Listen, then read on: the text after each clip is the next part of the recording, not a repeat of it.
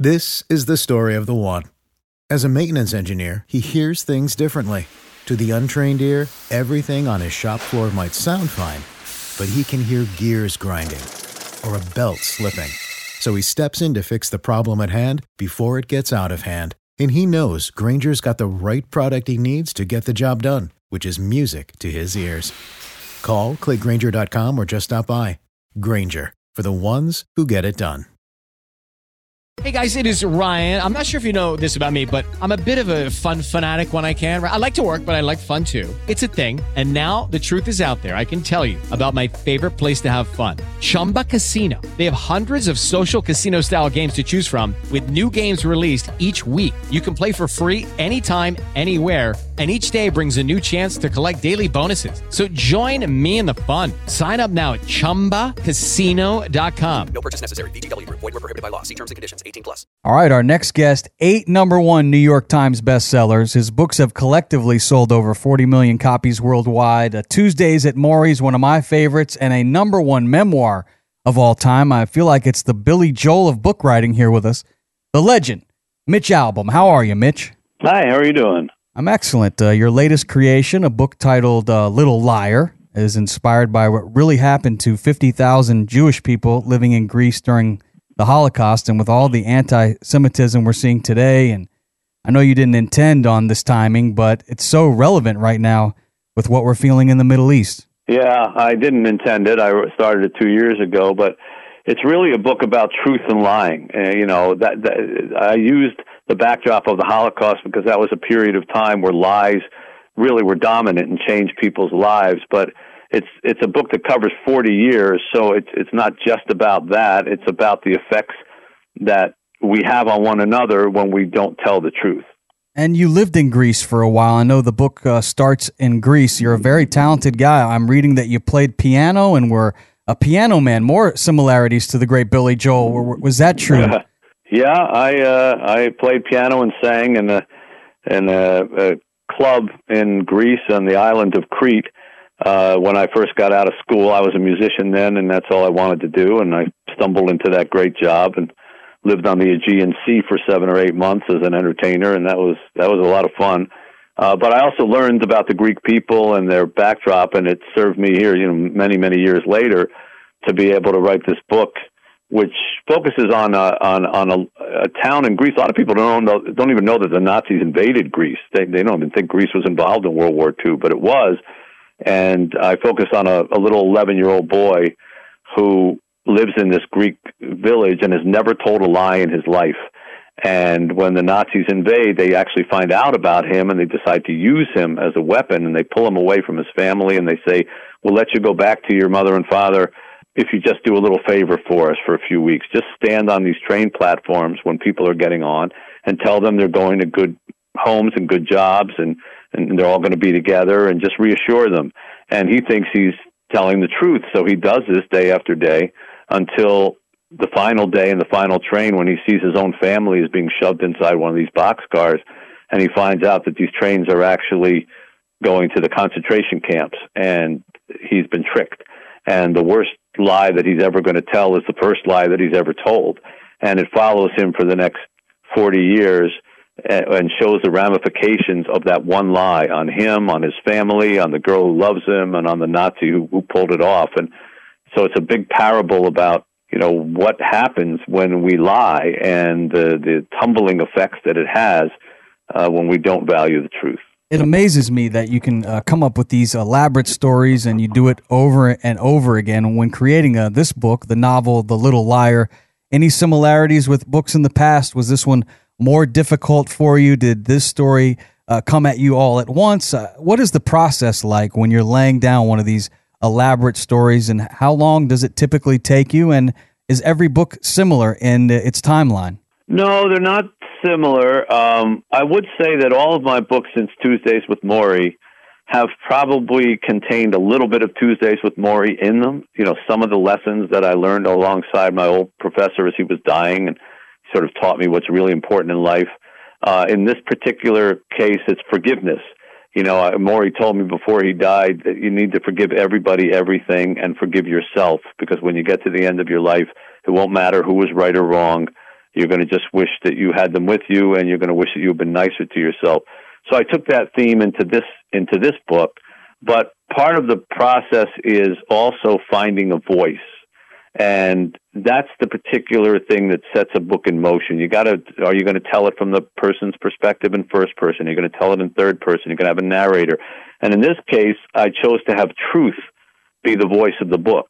So the book actually begins with, you know, you can trust the story you're about to hear. You can trust it because I'm the only thing in this world that you can trust. I'm the shadow you cannot outrun. I'm the mirror that holds your final reflection. I am truth. And this is the story of a boy who tried to break me. And from that point forward, truth is telling you the story, and truth is bemoaning how human beings break it and pervert it and ruin it and and and and and it frequently says look at what you're doing you know look at look at how you're breaking me in pieces can't you see the value that i have when when you're being honest with each other and the damage you do when you're lying to each other and so it was a very interesting voice to write in and that part of the process is something you have to do with every book For the ones who know safety isn't a catchphrase, it's a culture. And the ones who help make sure everyone makes it home safe. For the safety minded who watch everyone's backs, Grainger offers supplies and solutions for every industry, as well as safety assessments and training to keep your facilities safe and your people safer. Call clickgranger.com or just stop by. Grainger for the ones who get it done. It's time for today's Lucky Land horoscope with Victoria Cash. Life's gotten mundane, so shake up the daily routine and be adventurous with a trip to Lucky Land. You know what they say your chance to win starts with a spin. So go to luckylandslots.com to play over 100 social casino style games for free for your chance to redeem some serious prizes. Get lucky today at luckylandslots.com. Available to players in the U.S., excluding Washington and Michigan. No purchase necessary. VGW Group, void where prohibited by law. 18 plus terms and conditions apply. And one thing that's interesting when we speak about the truth nowadays, we have so many voices to listen to that we're not sure what is the truth. When you were writing for the Detroit Free Press and, and having so much success as a, as a columnist, which you which you still do, it seemed as though you know there were a handful of newspapers, there were a handful of networks. Now we ha- we have the internet as um, uh, citizens and consumers of the truth. Where do we find it nowadays? you have to work hard. You really have to work hard. You know, it, sadly, it was a Nazi who said the sentence, a lie told once is easily seen as a lie, but a lie told a thousand times becomes the truth. That's how the Nazis were able to succeed by telling the same lie a thousand times to all their people. And we now live in a in a time where a lie can be told a thousand times with the press of a button. A lie can be told a million times with the press of a button. If you've got a million followers, somebody puts a tweet out, and boom, a lie has gone out to a million people, and the the victim of that lie is going to have a an amazing job out for him or her to try to get to all those million people and say no, it's not true. So we have an obligation to work hard to see through things that are false. And what that requires is probably checking lots of different sources, not watching one news network, not watching one, following one influencer or whatever, but you've got to, you know, kind of see it all across the board to try to determine the truth in between it. It, it, it really is hard to do. It's not only, uh, as you point out, it's it, when we can uh, not necessarily believe what we read anymore or hear, you can't even believe what you see because AI can manipulate images. You probably saw that story about those high school girls in New Jersey who came into school one day and were shocked to discover that their faces had been put on pornographic images um, by a classmate. And they had to explain to their families, these 14, 15 year old girls, that no, they weren't having sex. That's not them in that video. And they said, well, sure, looks like you. It's got your face. And uh, so when we live in a time like that, the truth becomes extraordinarily precious and, and that much harder to find. Well, I like writing songs, Mitch. Uh, you've inspired me. I, I, stole a line from uh, something I heard you say, and it's a powerful line. Everything changes except the truth. To me, that's a that's a song title. I'm gonna I'm gonna work on that song, and I'll call you and, and give you some credits on that one. That's okay. cool with you. All right, sounds good. You mentioned it, the the book Tuesdays with Morrie. What a great book! Um, I know you said that one of the most valuable lessons that you learned uh, was forgiveness from Morrie. But one thing you said in conclusion, I found interesting in that book. You said ignore the lures of advertised values. Can you explain that and elaborate on that a little further? Well, it was really Morrie who uh, who said that to me, and he said, you know, a lot of people live their lives trying to fit in with the culture. You know, to buy what the culture tells you to buy, watch what the culture tells you to watch. You know, uh, sing what the culture tells you to sing. And he said, you know, when you get to the end of your life, you realize how much of it you spent just trying to please other people or fit in. And he said, don't buy the culture if you don't like it. If it's not the values of that culture are not for you, don't buy it. And he, he pointed out that you know we have one way of looking at things in America. Uh, and if you just live here and don't go anyplace else, you can honestly believe this is the only way to approach life. But there are other many other places in the world where our values aren't the same, uh, where the way people work or spend their time earning money is not necessarily the same, and those people count just as much as we do, and they're living a whole different life in a small village somewhere, in a small country somewhere, and so uh, I thought he he was very prescient about saying, you know, find the culture that suits you and find the family and, and friends that suit you, and don't worry about trying to fit into advertised values. Uh, before there was PTI or First Take or any of those popular shows that everybody's uh, watching now on these sports debate shows, there was the OG, the sports reporters on ESPN. Yeah. I loved that show. Mitch was a cornerstone for that program. Looking back now, I know we like to talk history, especially you. This presentation, uh, the way that you guys delivered it, it was really groundbreaking at the time. And looking back on it, it, it now is like a piece of sports history.